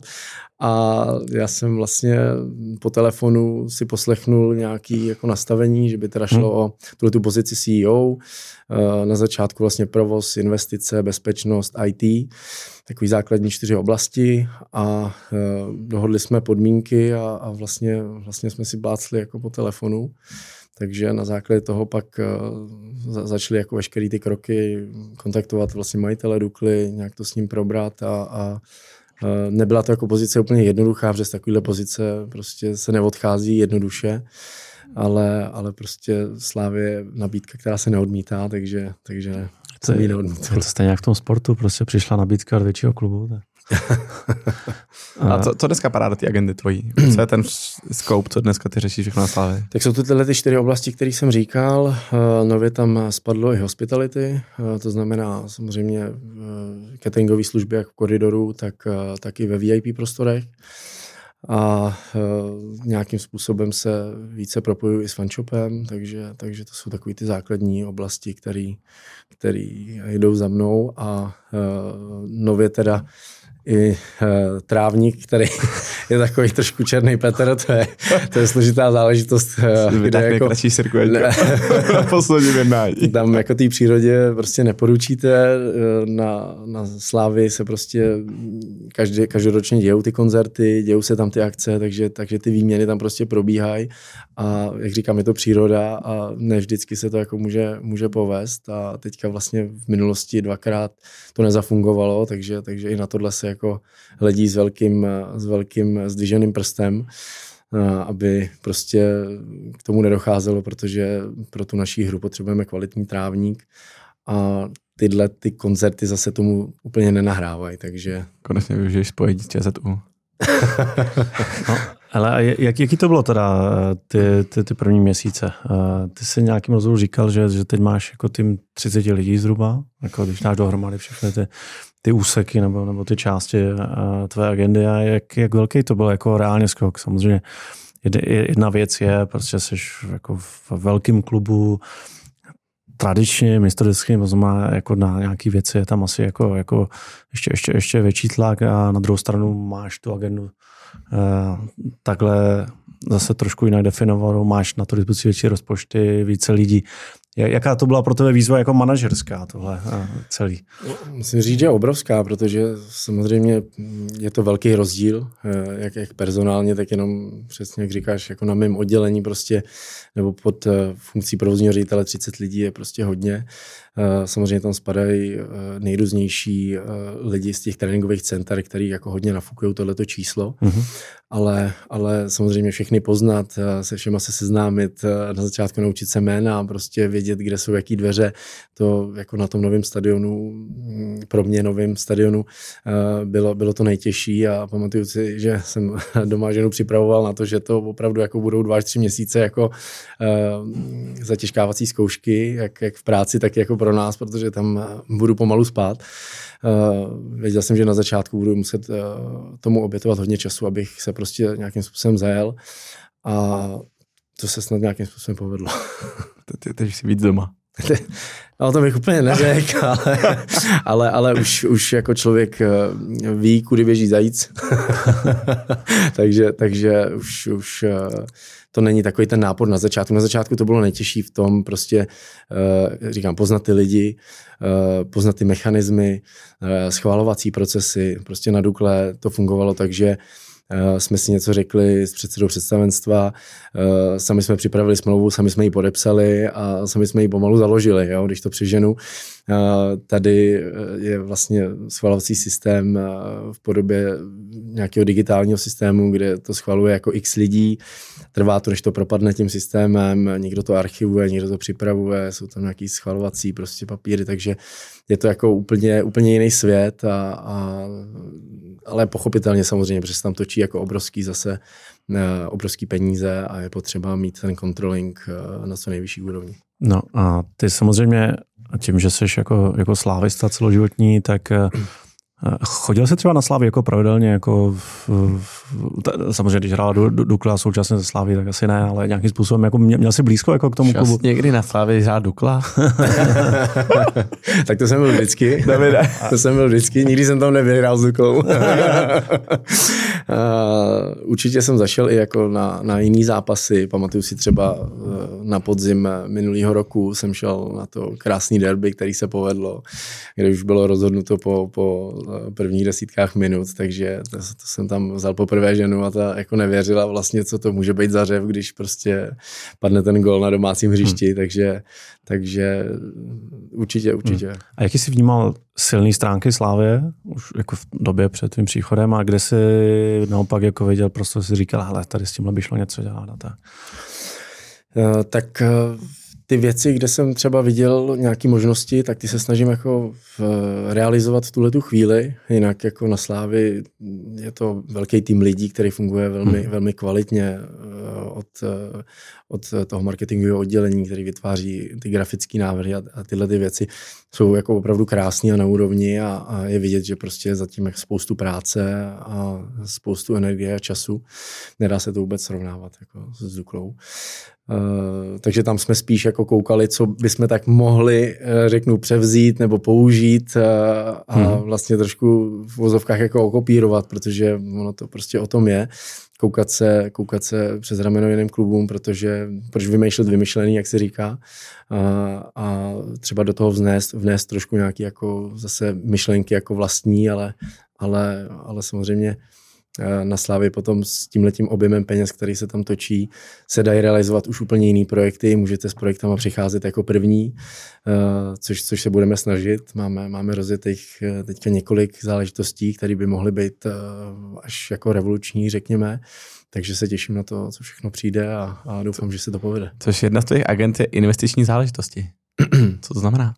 Znamená to vlastně veškeré investice do, do stadionů, mm-hmm. do mhm. okolí stadionů, do tréninkových center, eh, vlastně veškeré požadavky, které v tomhle směru jako padají na můj stůl, tak eh, vlastně vyhodnocujeme při provozní, provozní poradě, eh, kde se k tomu vyjadřuje nějaká, nějaká užší skupina lidí. Říkáme si možnosti, co nám, co nám poskytuje jako ten budget na aktuální kvartál nebo sezónu A pak samozřejmě mm, začíná ta práce kolem toho, protože eh, na tyhle ty velký projekty, ať už statisícový nebo milionový, prostě děláte výběrový řízení logicky, eh, oslovujete firmy, jednáte s nimi a vlastně ladí se to jako x měsíců eh, až, až do té samotné realizace. Takže, takže jedna věc je si to nechat schválit a druhá věc je to realizovat. Takže tam se potřebuje, tam se musí jako hledat nějaký, nějaký průsečík toho, aby se to dalo zvládat. No. Samozřejmě jako ta tvoje agenda je mnohem širší, ale taková ta nejviditelnější věc jako pro fanoušky, fanoušky ostatních klubů je to, co, o čem jsme se bavili na Dukle, to znamená tady, tady ten program jako před zápasem, uh, tak uh, pojď, pojď nás vrátit teda, jako jsi no, nový na Slávy a teď uh, máš konečně tu velkou hračku. Uh, hodně peněz konečně. to, hodně peněz a může dělat ty věci na té škále, kdy to začíná dávat smysl. Si říkal, co si, otevřel jsi ten Excel a říkal jsi, ty krávo, co s tím budu? Nebo, co byl ten, víš, jako to, co jsi vždycky chtěl dělat na Dukle a ne, jsi otevřel Excel s tou tabulkou. Můj, můj rozpočet, ne? No, zápas, že, že, si obulal eh, ty partnery, se kterými jsi to dělal na, na ruku, tak kluci, teď si konečně vyděláme, pojďme to dělat ve velkým. Uh, tak ty první týdny, měsíce jsem se opravdu jako rozkoukal v tom prostředí ale tuším, že když jsme začali vlastně s prvním stánkem, tak to bylo to, už v březnu. To, jo, jo, čili měsíc po tvém nástupu. měsíc se káva. Co to bylo za stánek? Uh, Donaty, ne? Byly. Ne, ne, ne, to byl, to byl Fedfak. Okay. Fedfak jo. burgery od Fedfaku. Čili to samé, co na Dukle. přesně tak, přesně tak. Tam jsme to jednou vyzkoušeli Aha. právě na utkání se Sláví, Aha. na pohárový utkání, uh, kde společně s Tomášem Linhartem, což je majitel tohohle toho konceptu, tak uh, jsem ho s tím oslovil a říkám, pojďme to zkusit jako na Slávy, uvidíme, co to udělá. Tenkrát jsem to posílal uh, Jaroslavovi Tordíkovi, uh, jestli jako můžu a, a on mi odepsal, že určitě, že, že jako rád a že bude rád, když budu přicházet nějakýma jako dalšíma věcma k tomuhle tomu tématu. Takže tenkrát jsme se tak trochu jako napojili na, na fanzónu Fortuny a dali jsme tamhle ten první stánek, tomu, aby jako nebyl nějaký průšvih, že jsem si říkal, jako plný stadion, dáme tam jeden stánek, fanoušci si řeknou, no hezký, udělali jste jeden stánek, ten je přeplněný, teď jsem věděl, že ty burgery jako chvilku trvá udělat, jo, od pěti až do deseti minut prostě a Říkal jsem si, aby to nebyl jako výbuch, takže jsme tam eh, dali i jeden klasický stánek klobása pivo. A když jsem viděl ty ohlasy, tak, tak jsem jako viděl, že určitě jako musíme pokračovat. Takže na začátku byla největší challenge vlastně najít ty stánky a udržet se s nima v tom formátu, kdy fanoušci chodili půl hodiny, hodinu, půl hodinu, hodinu před zápasem, řekněme v té zimě. Eh, v létě je to pak taky jinak, protože stadion se otvírá hodinu a půl před zápasem, jsou tam výborný předzápasové programy uvnitř, uh-huh. který taky dělá ten marketingový tým eh, na vysoké úrovni. Ale dostat ty fanoušky jako hodinu a půl předtím, než se otevře stadion, to jako byl ten challenge velký a já jsem od začátku držel uh, tu časovou osu, tři hodiny před zápasem otvíráme prostě stánky tak si dokážete představit, že na začátku, když tam někdo přijede, rozloží ten stánek uh, poměrně jako složitě a pak prodává půl, tři čtvrtě hodinu, tak to úplně jako není pak na té ziskové straně to, co jako očekává, takže to bylo hodně jako ukecávání a prostě uh, nějaký, nějaký prezentování té vize, která tam jako přijde uh, a vlastně když jsme na první zápas pod té Plzni dali tři stánky, tak jsem vůbec byl rád, že jsme to jako nějakým způsobem podrželi a že jedeme. No a pak vlastně přišla, přišla myšlenka futraků, který jsou, který jsou v tomhle tom skvělí, že nemusí nic stavět, přijedou, napojí se na elektřinu, některý ani ne, jedou přes plynové bomby a prostě rovnou prodávají a, a to byl takový ten game changer, kdy vlastně se to mm-hmm. začalo nabalovat. Teď ty lidi, když viděli vlastně, že jsou tam nové a nové věci, tak eh, tak uh, už, už to jako chytalo takový ten drive a bylo to vlastně skvělý, že pak uh, začalo být i dobrý počasí. Musím říct, že zatím jsme tam neměli žádnou průtrž mračen, že by, že by vlastně uh, fanoušci přišli a, a jako, nebo oni by kvůli tomu možná ani nepřišli. A to počasí se pořád zvedalo a, a byly dost jako sluneční dny, i když nebyla ještě ta teplota tak vysoká. Takže tohle nám hodně hrálo do karet na, ten, na tom začátku. A e, pak se z toho nakonec vytvořilo to, co to je dneska, no. Takže to je, to je taková... No a prodej to trochu, jako já přijdu dneska na Slávy hmm. a vím, že hrajete o česti, nebo včera jste hráli o, o česti. O česti. Mm-hmm. Takže já už si bukuju, že ve tři vyrážím jakože ke stadionu, hmm. sadám si prostě před stadion a Přesně tak. Co na mě čeká? Je to, je to tři hodiny před zápasem, dneska vlastně u toho vstupu číslo dva, kde to vzniklo, je skladba nějakých 12, řekněme, stánků, futraků. To všechno futraky. Prosím, ne, ne, ne, jsou to i stánky, jo. jsou to i stánky, protože oni, ono se to pak začalo nabalovat o velký slávisty, který nás jako kontaktovali, ať už i skrze odbor přátel, prostě začali jako zjišťovali já mám vůbec, jak se dostat. Trdelník, já mám přesně tak, přesně tak, pak už se strhla taková lavina, kdy jako, když jsme měli těch 4-5 stánků, které už jako byly stálí a věděli jsme, že hmm. budou, tak už se to začalo nabalovat i trošku samo. Takže, takže eh, tam eh, například Donater eh, CZ, jo, to, je, to je obrovský, prostě, obrovská faninka Klára Zahradničková, která prostě chodí na všechny zápasy, přijde i na zápasy žen, kdy, kdy jako víme, že ta fanouškovská návštěva nebude taková. Takže vytvořilo se tam i takový jako vztahový pouto, bych řekl, mezi náma. Vždycky jdu vlastně před zápasem pozdravit a jako probíhá tam nějaká komunikace. Ochutnáš postupně já, já, já jsem, kvalita, říkáš tomu pozdravit, ale jsem známý tím, že si jako rád tam jako zajdu a, a dám, si tam to, dám si tam to pivo, dám si, dám si vždycky nějakou novinku, když je a prostě zkoumám to, protože já jsem jako velký milovník jako jídla a pití, takže, takže ono to trošku jako koliduje s mým, s mým nastavením. A, a co tam můžeš vidět? Je tam vlastně, máme tam dneska uh, tři velký stany, kde je vlastně připravený to sezení. Eh, je tam už DJ se svým stanem, který je na každý zápas, eh, který vlastně i moderuje soutěže, ať už v nožičkách, či, či nějakých různých jiných aktivitách. To jsou takové ty základní jako věci, které vědí fanoušci, že tam budou vždycky. A na to se snažíme vlastně napojovat, ať už nějaké naše CSR aktivity, CSR stánky, Teď vlastně eh, byl eh, ten zápas věnovaný válečným hrdinům, takže v okolí té fanzony byly různý, různý stánky a prolízačky pro děti, eh, který, který vlastně produkovala armáda České republiky. Takže na každý ten zápas už se tam jako napojují různý, různý subjekty, který to každý zápas jako okysličej, řekněme. A, a i na to tam ty fanoušci si myslím, že jako chodí, že ani nevědí, co jako bude, ale vědí, že něco přijde zase novýho, nebo v to doufají a my se jim to snažíme doručovat. A je, okay. Hmm, je to ziskový projekt, nebo je to vlastně, že si děláš pro fanoušky něco, nebo už si dáváš nějaké jako ve fáze, kde už jako chargeujete nějaký fíčko za, no. že tam přijdu, anebo se s nimi dělíte o příjem, nebo jim říkáte děkujeme, jste tady, prostě jako buďte tady. Že postavit tam produkci, jakoby, uh, DJ a napadá to programy, to asi nějaká jako vložka z vaší strany, tak... Přesně tak. Eh, na začátku to bylo eh, jenom o tom dostat tam ty stánky, řekl jsem prodávejte, buďte tady, já budu rád, když tady budete. Eh, prvním, prvním vlastně nákladem, který tam vzniknul, byl pronájem reproduktorů, Aha. aby jsme tam vůbec dostali jako hudbu. Nebyl tam ještě DJ, ale hráli jsme nějaký playlist ze Spotify, kde jsme se inspirovali třeba ze Sansira, kde jsou tím pověstný tou hudbou, takže, takže tak to byly jako první krůčky krůčky a první náklady. Eh, postupně vlastně tam vzniknul teda ten DJ, ale to jsou vlastně naše dva, řeknu, jako jediný náklady, okay. protože jinak, jinak eh, ty stánky tam vlastně prodávají. V dnešní době už můžu říct, že eh, od nové sezóny je tam obratový nájemný v určitých okay. procentech, takže, takže klub prostě z toho má nějaký příjem. Je to, myslím si, že férově nastavený, ať už k těm stánkům, tak ke klubu, s tím, že veškeré CSR aktivity jsou osvobozený od, od těchto těch, těch poplatků. Takže. Tak no. jsi vytvořil novou příjmovou nohu, ne úplně jako obrovskou, ale je to jako v Dá se, dá se říct, přesně jak říkáš, není, není to žádná obrovská noha, ale, ale celkově Nožička, ty čísla, nožička. no je to nožička, ale, ale celkově, celkově ty čísla vlastně eh, z těch prodejů, eh, když se fakt spojí i s tím koridorem, co je uvnitř stadionu, tak se, tak se navýšily. Se navýšily ty jsi někdy říkal, že, že fanzónou eh, projde v tom topu až 5000 lidí. Což je co, to je třetina vlastně, méně než třetina eh, lidí, lidí na stadionu, to je, to je pravda? To je... to je pravda, ono se to strašně těžko samozřejmě tohle to měří. Mm. Ten prostor, který je před tím, eh, před tím vstupem číslo dva, je naštěstí jako větší.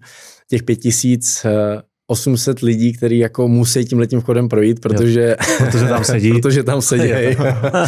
Takže je to tak rozdělený, že, že oni musí projít tou fanzónou, ale když to budu počítat na to, kolik se tam vlastně zdrží těch lidí uh, od těch třech hodin uh, před zápasem až do toho zápasu, uh, tak bychom se mohli dostávat na tyhle ty čísla.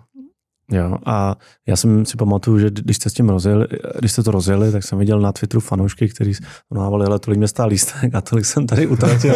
ale, ale jako v dobrým, jako výborný burger, pivo, ale rád se zopakuju. To znamená, od fanoušků asi ta zpětná vazba je jako jo, eh, je, je to skvělý, rádi přijdeme dřív, eh, rádi si dáme tohle a, a, a pak přijde ten samotný fotbal. Určitě, já si pamatuju uh, přímo na jeden komentář, kdy mi někdo psal, Davide, sice jsem utratil cenu půlroč, uh, půlroční pernamentky, ale jsem nadšený. takže, takže ta uh, pozitivní zpětná, zpětná vazba tam samozřejmě je. Já se snažím i přes svůj účet na tom Twitteru nějakým způsobem zachytávat vše různý zpětný vazby, mm-hmm. a to nejenom jako k fanzóně, ale i k, k tomu, co se děje v tom koridoru. Je to pro mě taková nejrychlejší informace, jakým způsobem to nasát, i když se snažím jak před zápasem, tak o poločase si procházet ten koridor a, vlastně analyzovat si to sám, tak eh, ten stadion je obrovský a všechno se ke mně nemůže dostat, ale tímhle tím způsobem ty fanoušci si i docela zvykli uh, mě jako oslovit nebo, nebo mi dát tu zpětnou vazbu a my se snažíme na to hned reagovat. No. Ale a catering v hale dělá kdo? Nebo ten catering kdo v hale? Stavě? Eh, v hale. A, a aréně. V aréně. V aréně, v koridoru to neděláme my, máme na to cateringovou společnost, mm. se kterou máme uzavřenou a, a, a vy nevytváříte jako nějakou pozitivní motivaci pro něj, ať on je lepší, protože najednou ty máš rychle odbavený, odbavený lep, líp, Tě, vlastně chutnající. Přijdou na, na jezení fanoušci. Na jezení fanoušci. ty jako potřebuješ vlastně, nevznikl tady nějaký kámen úrazu? Na začátku samozřejmě to bylo o několika jako jednání, tím že, tím, že to jako šlo, ne, ne z toho formátu, co je teď, ale šlo to postupně, tak se našlapovalo postupně a vlastně se to i vytvářelo. I, i ten caterer z toho koridoru tam má svoje stánky, hmm. má, má tam prostě svůj sortiment, přichází i sám s různýma uh, jako stánkama, který jako převyšují standardní jídlo fotbalový, ale pořád je spoustu fanoušků, který prostě jdou na tu klobásu, tady si něco třeba zobnou, ale chtějí tu klobásu a to pivo.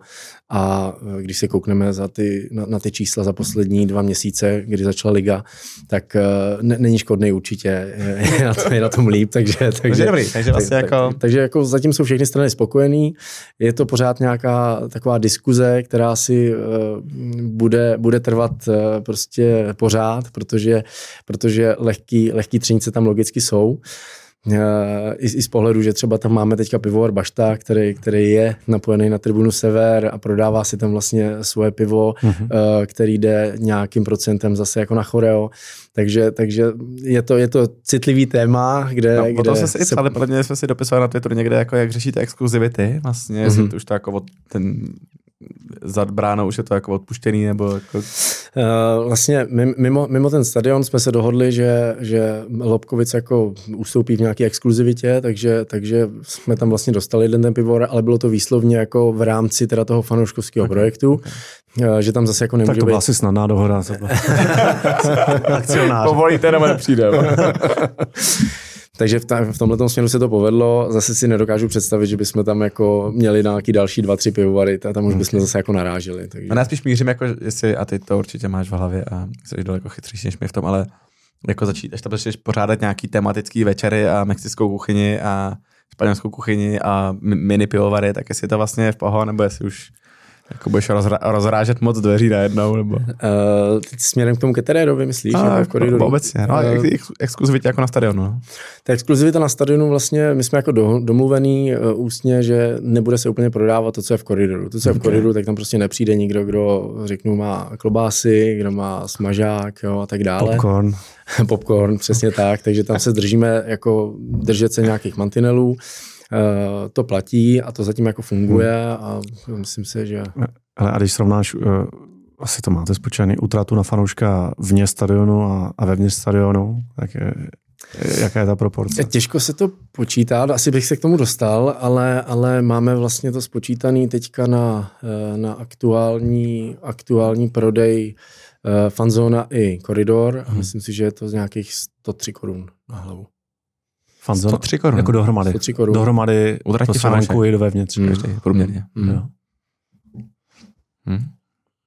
Bych řekl klidně víc, člověče. Hmm. Takže co, takže furt tam máš prostor, protože ti 6 tisíc lidí si nekoupí nic, jo? Nebo jak, jak tohle to... Kde ty vidíš ty prostor k růstu teďko? Že, já, že... já určitě vidím prostor k růstu Eh, v jarní části sezóny, kdy jako teďka musíme nějakým způsobem jako udržet to přes ty zimní měsíce. Už třeba včera, eh, předtím, než začala fanzóna, tak nám lehko lehce sprchlo, foukalo. Teď jsme koukali, jak některé ty stánky jako, eh, tam tak jako stály, samozřejmě máme zatížený, ale koukal jsem, jako, jestli to bude vůbec stačit. Takže teď bude vůbec challenge, jako co, co s těma zimníma měsícema, co se sněhem a, a tak dále. Jo. Samozřejmě tím sortimentem to okysličíme, dáme, dáme tam eh, prostě svařáky, dáme, dáme tam eh, nějaký polívky a věci, které jako zahřejou ty lidi v zimě, ale, ale eh, logicky, když je zima, tak lidi tam nebudou sedět jako tři hodiny a, a klápos nebo já doufám, že jo, ale, ale ne asi v takovém počtu, počtu, jako to bylo v létě, kdy opravdu tam seděli na tom sluníčku, dávali si to pivo a jako bylo na nich vidět, že si to jako extrémně hmm. užívají, že ta komunita slavistická je prostě na jednom místě, že proberou ten zápas ještě předtím, než jako začne a že tam vlastně probíhá to, to ale těším se na ten zápas, užívám si to tady a teď a, a ten zápas je ta třešnička na dortu, tak eh, to jsem tam viděl na těch lidech, že, že to bylo jako, že to bylo příjemné. No a jaká je teda ta, ta vaše nebo ta tvoje jako teď vize toho, kam, kam se to dá ještě posunout, co je, co je to ten strop, který... Můžeš postupně prorůstat Edenem prostě, jako s těma uličkama tam rozšiřovat fanzónu. Myslím si, že uh, velký potenciál je v tom okolí toho stadionu. Mm-hmm. Uh, my teďka připravujeme uh, nějaký projekt revitalizace okolí, uh, kdyby jsme chtěli tam... No my, kteří jsme četli etický kodex nebo takovou tu, co nám poslal, tak všechno víme. Jasně. Výborně. A to je napsaný. I, I naši diváci, kteří to s náma četli. To je pravda. Takže dostat tam jako víc zeleně kolem stadionu, uh, to se třeba bavím před uh, tím hlavním vstupem. Eh, co se týče fanzóny, jsou tam, jsou tam teďka jako připraveny nějaký projekty na, na pódium, který by se tam třeba dalo dát jako celoročně.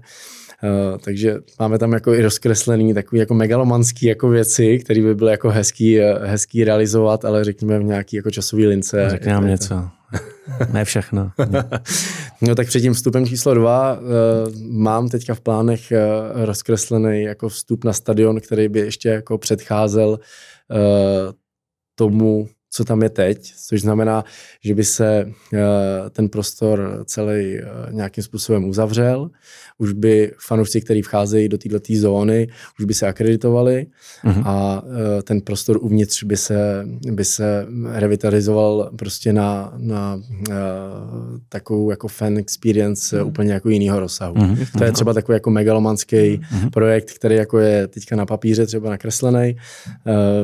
Určitě jako nepřijde v rámci nějakých nějakých měsíců, eh, jo, takže, takže jsou to jako takové vize, dobrý jako je mít, je dobrý o tom přemýšlet a eh, je potřeba v rámci těch projektů pak eh, oslovovat jak jednotlivý oddělení na Slávy, tak se bavit i s těma fanouškama, aby opravdu ta efektivita každého toho projektu byla maximální. Mm-hmm. Ale a asi, asi jezdíš jako různě po Evropě možná po světě se Kuba Do Říma. byl v Americe, Kuba že? byl v Americe. si četl, čet, četli. Nebo, buď jezdíš, nebo si četl vlákno. Myslím, že jsi dostal jako zprávu. Hele, to... S těma vláknama se hrozně roztrhnul pytel, přijde teďka a jako je to příjemný to vidět, že, že ty fanoušci sami prostě vyrazí někam na Bundesligu, do Ameriky. Uh, teď jsem viděl americký fotbal v Německu, hmm. jo, krásný vlákno, takže... A co třeba tebe inspirovalo? T, myslím, tvoje vlastní výjezdy, nebo co jsou ty kluby, kluby, kdy si říkáš, hele, to, tady se mi líbí tohle, tady tohle, kde se inspiruješ?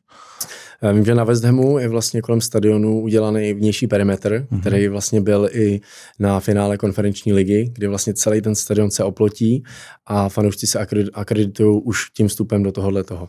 Uh, pro nás by to bylo až moc, si myslím, ale něco takového by třeba v budoucnu mohlo být u, těch jednotlivých vstupů, mm-hmm. jo, ať už dvojka nebo napříč ta čtyřka. Kdybyste tím trochu vyřešili tu stísněnost těch koridorů? Přesně tak. To, to, to, to, se teďka, řekněme, povedlo, protože my to děláme eh, manuálně, kdy hmm. není to tam jako nastálo, ale v rámci těch Airzone jsme uh, dodali takový kotvící patky do, do té zámkové dlažby. Vlastně v průběhu toho, když se nalijou všichni fanoušci na stadion, tak v těch prvních 10-20 minutách se uh, dají ty 3,5 metrový ploty standardní do těchto těch kotvících patek, mm-hmm. utáhnou se, utáhnou se takzvanýma motýlama mezi sebou a ve chvíli, kdy eh, security agentura řekne, ano, můžeme, jsme připraveni, tak se vlastně skazují ty šavle na turniketech, otvírají si unikový východy uh-huh. a fanoušci vlastně ze dvou těch východů můžou ven. Jo, tohle jsem měl jako připravený hlavně v rámci, na začátku v rámci jako občerstvení a řekněme i jako přídavných toalet. A krásně se nám to napojilo i vlastně na nekuřácký stadion, kde je těžký jako eh, chtít po fanoušcích, ať si nezapálej, když není žádná možnost. Takže eh, tohle jsme vytvořili u toho čtvrtého vstupu, řekněme, na, na můj vkus spíš trošku jako brzo, protože tam jsem ještě nebyl připravený jako se stánkama, se vším možným, ale, ale funguje to vlastně u těchto těch dvou vstupů a aktivně se teďka snažíme vlastně ty fanoušky uh, slušně uh, žádat, ať teda jdou si tu cigaretu dát ven. A uh, potom teda, co jsme to zatím vyhlásili v článku, potom jsme tam dali slušný hostesky, aby, aby žádali ty lidi, což jako úplně uh, nepřineslo to pravý ovoce, tak včera nastoupila security agentura, který už jako, když jsou tam jako vysoký chlapy, který prostě mají na sobě vesty s přeškrtlutou cigaretou a, a, a na, na, na, zádech, na zádech jako nějakou anti-smoking tým nebo něco takového, tak, tak ty lidi jako to vidějí a musím říct, že třeba Eh, na té jižní straně a za eh, eh, hlavní tribuně jsem včera viděl jako velký posun. Velký mm-hmm. posun, hlavně na té jižní, kde vlastně máme hodně těch rodin s dětma mm-hmm. a je tam snížený strop oproti třeba tribuně Sever, ten dým se tam extrémně jako držel. Včera, včera jsem tam prakticky jako neviděl žádný. Hmm. Jo. Takže, takže ty posuny tam jsou. Je to běh na dlouhou trať, ale, ale určitě jako je to jeden z našich cílů v rámci CSR a budeme jako potom to rdě. CSR strategie to byla, ne etický korekt. Hele, potom. A, a vidí, vidí, vidíte, že, že těma aktivitama se trošku jako i proměňuje, nebo, nebo částečně proměňuje, uh, proměňují ty fanouci, kteří chodí, jako že, že, že chodí třeba jako víc, uh, víc rodin nebo víc žen, nebo je to něco, co uh, taky jako mění tu strukturu fanoušků? Myslím si, že určitě, že uh, nevím, jestli úplně jako strukturu fanoušků, ale určitě v té návštěvnosti je to vidět, že tam uh, jako přijde víc těch rodin s dětma, mm. protože jako ty aktivity jako pro ty děti, co jsou kolem stadionu, ať jsou to nějaký fotbalové klece, tagbally a různé tyhle ty věci, tak je vidět, že ty děti se na to těší. Mm. S mototechnou vlastně tam často máme nějakého PlayStationa a tyhle ty věci, takže ty děti se těší, že si to projdou, že, že prostě si tam dají ten donát. Jo, a, a rodiče si těší, že si se dají to pivo a nechají děti. to si myslím, že je verze toho táty, ten jako hlavně ať si jde na fotbal, ty děti se vyblbnou a, a ta máma podle spokojený. mě je ráda, že jsou všichni společně, takže, takže tohle určitě je cíl. OK. Hmm. Uh, možná pojďme se dostat ještě, protože jsme říkali, že, že ta tvoje agenda je mnohem širší. Možná k tomu stadionu, už, už jsme to nakousli a využití stadionu směrem ke koncertům a jiným akcím, tak eh, a ke, potom potažmo ke kvalitě trávníku, tak eh, tam, tam lze očekávat, eh, co od Slávy. Budou, budeme dál vy, vy, chodit na koncerty do Edenu a... Teď jste začali blikat, teď jste začali to, ne? Ne, ne blikáte. Stvímáte při gólu. Je to taková světelná ceremonie. My no. jsme vlastně v minulosti, nebo jsem tam ještě nebyl, ale instalovali se místo výbojek nový LED technologie, což byl projekt v rámci x milionů. A teďka vlastně jsme představili teda vedení i to, že bychom za nějakou určitou částku eh, stovek tisíc mohli instalovat i tyhle ty světelné ceremonie, které jako za mě jsou jako skvělý. Nikdo to zatím v Česku nemá eh, na fotbalovém stadionu. A když jsme Televizáci to, to milují. televizáci to poprvé nevěděli, takže ty z toho byli, ty z toho byli vyřízený. Uh, protože, protože oni se na to dokážou připravit, znají to jsou tu areny a tak dále, musí o tom vědět, ale protože jsme to dělali poprvé, tak eh, jsme jako nechtěli to úplně dávat ven. Je to minimálně citlivý a teďka trošku cítím tlak, když třeba včera jsme dali gol a, a jako zaslo to, začalo to blikat, všechno v pořádku, tak vždycky malinko trénuji, jako hlavně by se rozsvítilo, všechno běželo jak má. Uh, takže, takže... V Teplicích se zaslo, ne? A to, no, tý spělých Sparty nás taky připravili na to, že jakoby můžeme někdy zhasnout a už jako nikdy, nikdy rozsvítit. takže takže uh, tohle to teďka probíhá, my to ladíme, dá se vlastně uh, tyhle ty světelný show uh, i synchronizovat s různýma, ať už písničkama, nebo my máme ten uh, tep uh, uh, rytmus toho tepu vlastně, hmm. jo, takže do toho prostě dát, dát tu ceremonii. Takže těch, těch využití je tam víc, máme tam asi tři, čtyři teďka scény, které se používají. A, a určitě i tohle jako je záležitost, která jako je vnímaná jako pozitivně. Neříkám, že se to musí dělat jako po každém gólu, ale, ale protože občas ty fanoušci chtějí vidět ten slavící jeden, takže dá se s tím jako různě hrát, ale je super, že to máme. A vlastně i skrze jako dalšího dodavatele, který tam mám, který, který tam máme, tak náš vlastně event manažer Petr Kica dělá výbornou práci s takovou jakoby show, kdy, kdy dokáže uh, tam dodat uh, u těch jednotlivých vstupů i uh, světla, které se hýbou a dokážou tu scénu jako nasměrovat přímo na ten slavící uh, dav těch našich hráčů a, a vlastně jít s ním jako společně jako do toho kruhu nebo uh, před zápasem, uh, když se třeba zpívá hymna nebo něco tohle, tak uh, nasměrovat vlastně tyhle ty světla uh, jedním směrem, že vlastně ta ceremonie toho základního systému je udělaná formou jakoby blikání, ale nemůže zacílit na jedno místo, to musí být nějaký přídavný efekty. Takže to, to se, myslím, jako i podařilo. Uh, a eh, tenhle ten uh, Petr v tom odvádí velmi dobrou práci. No a ty koncerty? Koncerty, tak Budou? Eh, v tuto chvíli ladíme, ladíme uh, časovou linku. Určitě tam uh, máme potvrzenou akci Sokol, Sokolský sled uh, pro rok 24. Mm. Ta, už, ta už je potvrzená, ta je neměná. Takže já mám u sebe v kanceláři velkou tabuli, kde, kde různě jako buď přidávám, nebo to zase jako mažu. Jo? Je, to, je to takový formát, který se furt mění. Uh, jsme tam i v komunikaci s Ondrou Novotným ohledně OKTAGONu. Jde to všechno dopředu a je potřeba na to reagovat. I proto se vlastně realizoval eh, velmi nákladný projekt. Tak jak známe aplikace, tam eh, není nikdy žádný limit a bohužel je na to vždycky limit finanční, který to brzdí. Určitě eh, s Martinem Kovaříkem jsme se bavili z Teplic, že ta donáška na místo, kde máte ten sektor poměrně jako dlouhý řadově, tak udělat třeba prémiové sedačky jenom na krajích, těch pět vždycky jako od, od té chodby. Je tam něco, co nám neřekl, kde